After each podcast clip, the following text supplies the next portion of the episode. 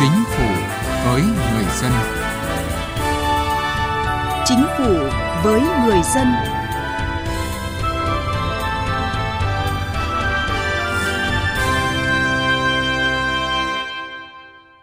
Thưa quý vị và các bạn, chương trình Chính phủ với người dân hôm nay xin chuyển đến quý vị và các bạn các nội dung chính sau đây. Nợ động bảo hiểm xã hội và cách giải quyết để đảm bảo quyền lợi cho người lao động.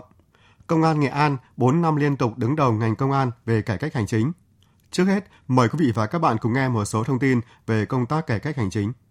Văn phòng Chính phủ mới đây đã có văn bản đề nghị Ủy ban Nhân dân 21 tỉnh khẩn trương bố trí máy chủ bảo mật và thực hiện kết nối theo hướng dẫn nhằm đảm bảo an toàn thông tin, chất lượng dịch vụ gửi nhận văn bản điện tử. Trong văn bản gửi Ủy ban Nhân dân các tỉnh Cao Bằng, Lai Châu, Điện Biên, Hà Giang, Sơn La, Tuyên Quang, Yên Bái, Lào Cai, Phú Thọ, Hà Nam, Ninh Bình, Nghệ An, Phú Yên, Con Tum, Đắk Nông, Bà Rịa Vũng Tàu, Tiền Giang, Bến Tre, Hậu Giang, Sóc Trăng và Bạc Liêu về việc đảm bảo hạ tầng phục vụ gửi nhận văn bản điện tử và kết nối với Cổng Dịch vụ Công Quốc gia. Để bảo đảm an toàn thông tin, chất lượng dịch vụ gửi nhận văn bản điện tử và dịch vụ tích hợp, chia sẻ giữa Cổng Dịch vụ Công, hệ thống thông tin một cửa điện tử của tỉnh với Cổng Dịch vụ Công Quốc gia – Văn phòng Chính phủ đề nghị Ủy ban nhân dân các tỉnh khẩn trương bố trí máy chủ bảo mật và thực hiện kết nối theo hướng dẫn của Văn phòng Chính phủ. Bộ Tài chính phối hợp với các bộ ngành triển khai nhiều giải pháp nhằm cải cách thủ tục hành chính, cải thiện môi trường đầu tư kinh doanh, tạo điều kiện thuận lợi cho các doanh nghiệp, nhà đầu tư trong phát triển sản xuất kinh doanh. Bộ Tài chính đã trình chính phủ để trình Quốc hội thông qua luật quản lý thuế mới, trong đó có nhiều nội dung về cải cách thủ tục hành chính, cả về thuế cũng như hải quan – trình chính phủ ban hành nghị định quy định về hóa đơn điện tử, ban hành thông tư số 68 hướng dẫn chi tiết về hóa đơn điện tử. Trong lĩnh vực hải quan, Bộ đã ban hành mới và sửa đổi 7 thông tư, tham mưu ban hành nghị định quy định thủ tục hành chính theo cơ chế một cửa quốc gia và kiểm tra chuyên ngành làm cơ sở pháp lý quan trọng trong đột phá về cải cách hiện đại hóa hải quan. Cùng với đó, cơ quan thuế hải quan tiếp tục triển khai ứng dụng công nghệ thông tin trong quản lý thuế hải quan. Đến nay đã có 99,87% doanh nghiệp kê khai thuế điện tử, 99,53% doanh nghiệp nộp thuế điện tử. Bộ Thông tin và Truyền thông, Bộ Tư pháp, Bảo hiểm xã hội Việt Nam phối hợp tổ chức lễ khai trương cơ sở dữ liệu chuyên ngành bảo hiểm xã hội và kết nối cơ sở dữ liệu này với hệ thống thông tin quản lý hộ tịch qua hệ thống kết nối, liên thông các hệ thống thông tin ở trung ương và địa phương, phục vụ liên thông khai sinh, cấp thẻ bảo hiểm y tế cho trẻ em dưới 6 tuổi. Việc kết nối hệ thống thông tin đăng ký và quản lý hộ tịch có phạm vi đến cấp phường xã với hệ thống cơ sở dữ liệu ngành bảo hiểm xã hội có phạm vi đến cấp quận huyện là một bước tiến lớn trong công tác kết nối liên thông, chia sẻ dữ liệu giữa các bộ ngành địa phương. Những cơ sở dữ liệu này đã giúp ngành bảo hiểm xã hội cải cách thủ tục hành chính, nâng cao được chất lượng phục vụ, góp phần giúp ngành đạt và vượt nhiều chỉ tiêu được đề ra. Thực hiện chủ đề năm cải cách hành chính, đến nay tại thành phố Hồ Chí Minh, tỷ lệ hồ sơ giải quyết đúng hạn đạt gần 90%. 40% số lượng thủ tục hành chính đủ yêu cầu điều kiện được cung cấp dịch vụ công mức độ 3, mức độ 4. Gần 100% sở ngành, quận huyện, phường xã, thị trấn thực hiện khảo sát sự hài lòng của người dân doanh nghiệp thông qua hệ thống đánh giá hài lòng của thành phố. Tất cả các hồ sơ hành chính giải quyết bị trễ hẹn đều được lãnh đạo các đơn vị có thư xin lỗi nên đã nhận được sự hài lòng cao từ người dân và doanh nghiệp.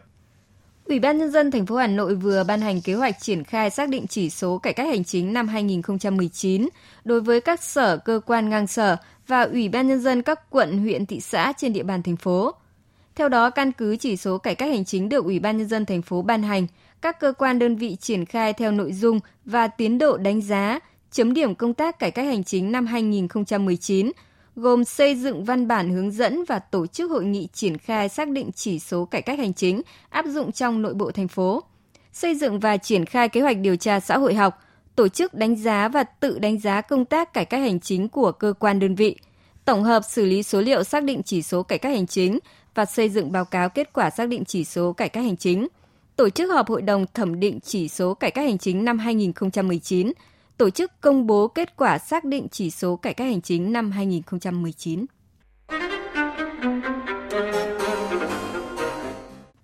Thưa quý vị, thưa các bạn, 715 nhiệm vụ, sáng kiến cải cách hành chính từ cán bộ chiến sĩ, 20.000 chứng minh thư nhân dân được cấp miễn phí cho người bệnh, người khuyết tật.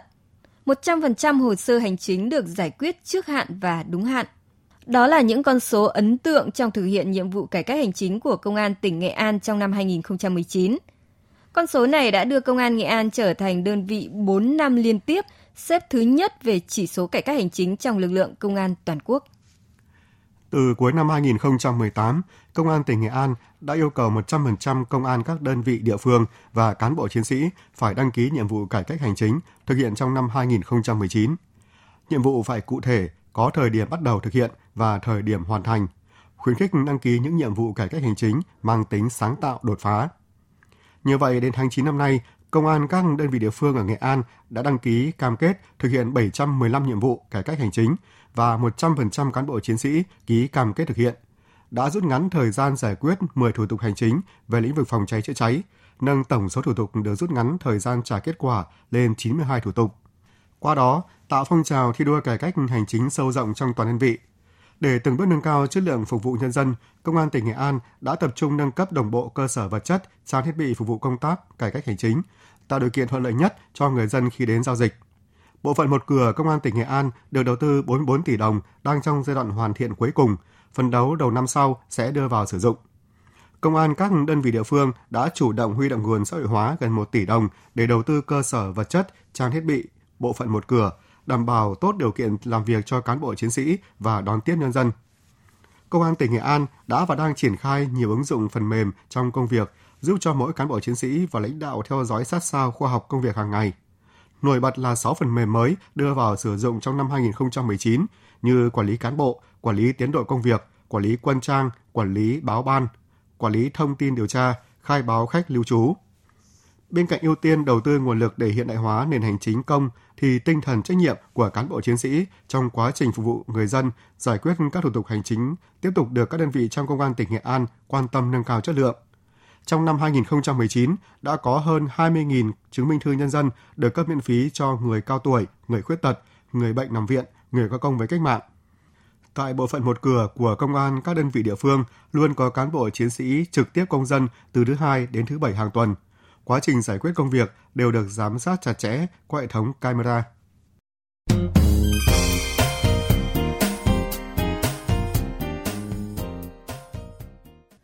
Chương trình Chính phủ với người dân hôm nay xin được chuyển sang một nội dung đáng chú ý khác. Thưa quý vị và các bạn, nợ bảo hiểm xã hội là chuyện không mới, nhưng lại luôn là vấn đề nóng bởi ảnh hưởng rất lớn đến quyền lợi của người lao động. Có doanh nghiệp nợ bảo hiểm xã hội nhiều năm lên tới 64 tỷ đồng. 6 năm qua không đóng bảo hiểm cho hàng trăm lao động nhưng vẫn cắt lương của họ dưới danh nghĩa đóng bảo hiểm xã hội và đẩy nhiều gia đình công nhân vào cảnh khốn khó hứa hẹn nhiều nhưng không thể thực hiện. Đại diện công ty trách nhiệm hữu hạn Forwell Vina đóng trên địa bàn thôn Kiểu, xã Bích Sơn, huyện Việt Yên, tỉnh Bắc Giang đã bỏ trốn, để lại khoản nợ lương và nợ bảo hiểm xã hội, bảo hiểm y tế lên tới hơn 10 tỷ đồng. Hàng trăm công nhân bỗng chốc rơi vào cảnh thất nghiệp, không có lương, quyền lợi bảo hiểm xã hội, bảo hiểm y tế bị ảnh hưởng. Từ tháng 11 ờ, năm 2018 trở lại đây ấy, là bọn em cứ bị chậm lương liên tục về chế độ thai sản rồi ốm đau của mọi người đấy. Như bảo hiểm của bọn em ấy trừ nhưng mà lại không đóng lên trên từ tháng 8 năm 2018 đến bây giờ ấy là bọn em chưa tiền lương thì đến tháng là vẫn cứ trừ trên bảng lương thế nhưng mà lại không đóng lên bảo hiểm cho bọn em. Tôi rất mong muốn ờ, các ờ, cơ quan ban ngành phối hợp bàn ra một phương án để cho công nhân ờ, chúng tôi được ờ, đòi hỏi quyền lợi.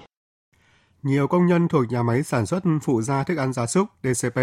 thuộc công ty cổ phần hóa chất Phúc Lâm đóng tại xã Phú Nhuận, huyện Bảo Thắng, tỉnh Lào Cai cũng đang phải gõ cửa kêu cứu các cơ quan chức năng khi phát hiện quyền lợi được đóng bảo hiểm xã hội của mình bị doanh nghiệp bỏ quên suốt nhiều năm. Anh Nguyễn Văn Thịnh, công nhân kỹ thuật của nhà máy quyết định xin nghỉ việc vì thường xuyên lao động trong môi trường độc hại, lương lại thấp. Nhưng thật chớ trêu khi phát hiện mọi khoản bảo hiểm xã hội của mình bị nhà máy phớt lờ không đóng suốt một thời gian dài. Khi mà tôi quyết định chuyển sang công ty khác thì bảo đi làm cái đơn ờ, thất nghiệp nhưng mà trong đó công ty lại còn nợ nó mất năm rưỡi tiền ờ, bảo hiểm nên là mình không có chế độ thế là bảo kiện thì giờ biết kiện ai thế cứ khất là cứ hứa bảo đợt tới đợt tới không có thì thôi Cùng chung cảnh ngộ là trường hợp của anh Nguyễn Trọng Thắng ở phường Hùng Vương, quận Hồng Bàng, thành phố Hải Phòng. Anh Thắng làm việc tại công ty Lisemco 5 từ những ngày đầu thành lập công ty năm 2010. Chưa kể trước đó, anh đã gắn bó gần 20 năm với công ty Lisemco, vốn là công ty mẹ của Lisemco 5. Thế nhưng từ đầu năm nay, Anh nghỉ việc tự do, làm thuê hết công ty này đến công ty khác. Anh Thắng cho biết phải chạy đôn chạy đáo vì Lisemco 5 nợ lương công nhân, nợ bảo hiểm xã hội, bảo hiểm y tế.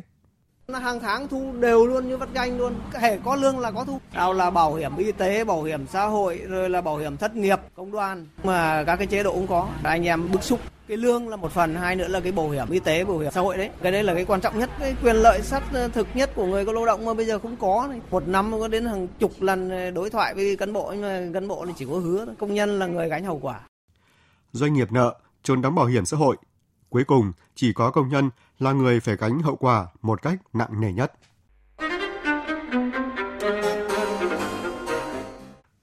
À, thưa quý vị và các bạn, như chúng tôi vừa phản ánh, rõ ràng tình trạng nợ trốn đóng bảo hiểm xã hội của các doanh nghiệp đang ngày càng trở nên phổ biến, gây thiệt hại về vật chất, ảnh hưởng đến lễ hợp pháp của người lao động và tác động đến sự an toàn, cân đối nguồn quỹ bảo hiểm xã hội. Trước thực trạng như vậy, một câu hỏi mà dư luận đặt ra là cần giải pháp như thế nào để người lao động không gặp khó khăn khi đòi những quyền lợi hợp pháp của mình. Trốn đóng nợ động bảo hiểm xã hội là tình trạng không riêng có ở Việt Nam mà tồn tại ngay ở các nước phát triển. Thế nhưng để nợ động trốn đóng lặp đi lặp lại và kéo dài ở cùng một đơn vị doanh nghiệp hoặc lĩnh vực ngành nghề thì có lẽ chỉ có ở Việt Nam. Đơn cử như ở thành phố Hồ Chí Minh, bà Trần Ngọc Giao Châu, trưởng phòng khai thác và thu nợ bảo hiểm xã hội thành phố cho biết, nhiều doanh nghiệp sẵn sàng nộp phạt hành chính để chiếm dụng tiền bảo hiểm của người lao động ở một số các doanh nghiệp trốn đóng chay ì và chấp nhận luôn cả cái mức lãi suất phạt chậm nộp, chấp nhận luôn cả cái mức xử phạt vi phạm hành chính để chiếm dụng số tiền đóng bảo hiểm xã hội, bảo hiểm y tế, bảo hiểm thất nghiệp như hiện nay. Một số doanh nghiệp khi phát sinh nợ thì lại âm thầm chuyển nhượng lại toàn bộ cái uh, hoạt động kinh doanh của doanh nghiệp và chuyển nhượng luôn cả cái số nợ. Lý giải nguyên nhân các doanh nghiệp chây ì, nợ trốn đóng bảo hiểm xã hội, bà Hồ Thị Kim Ngân, Phó trưởng ban quan hệ lao động, Tổng Liên đoàn Lao động Việt Nam cho rằng Mặc dù luật bảo hiểm xã hội đã trao quyền thanh tra, kiểm tra, xử phạt hành chính cho các cơ quan bảo hiểm xã hội, đồng thời giao chức năng khởi kiện cho tổ chức công đoàn, đại diện hợp pháp của người lao động. Tuy nhiên, vấn đề khởi kiện dân sự và xử lý hình sự vẫn còn nhiều vướng mắc. Việc khởi kiện dân sự, các tòa án gần như chưa thụ lý đơn nào. Đối với việc xử lý hình sự, Bảo hiểm xã hội Việt Nam và cơ quan bảo hiểm xã hội các tỉnh thành phố đã chuyển hàng trăm hồ sơ sang cơ quan điều tra để tiến hành khởi tố, nhưng do vướng mắc về quy trình nên không được xử lý hoặc vụ việc bị điều tra xét xử dưới các tội danh khác không liên quan đến bảo hiểm xã hội. Theo bà Hồ Thị Kim Ngân, việc xử lý vi phạm hành vi trốn đóng nợ đóng bảo hiểm chưa thực sự hiệu quả là một trong những nguyên nhân khiến doanh nghiệp xem nhẹ quy định của pháp luật, cố tình chây ý trốn đóng bảo hiểm xã hội. Nguyên nhân của cái thực trạng nợ và chậm đóng bảo hiểm xã hội thì tôi cũng cho rằng là có nhiều nguyên nhân khác nhau. À, trong đó thì nó có những cái nguyên nhân khách quan như là cái chính sách pháp luật thì luôn luôn là không theo kịp được với cái sự phát triển của thực tiễn hay là do cái lực lượng thanh tra kiểm tra quản lý nhà nước về cái công tác này nó vẫn còn à, mỏng so với cả cái số mà doanh nghiệp ngày càng gia tăng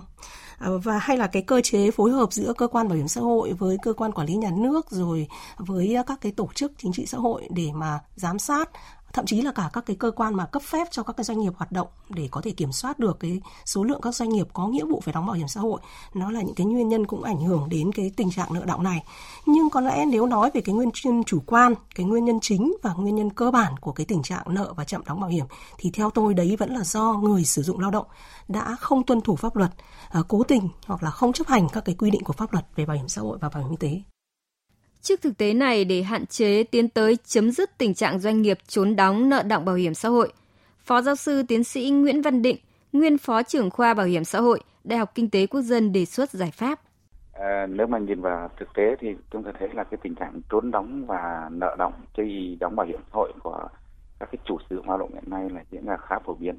À, thực ra tình trạng này thì nó cũng giống như ở các nước thôi.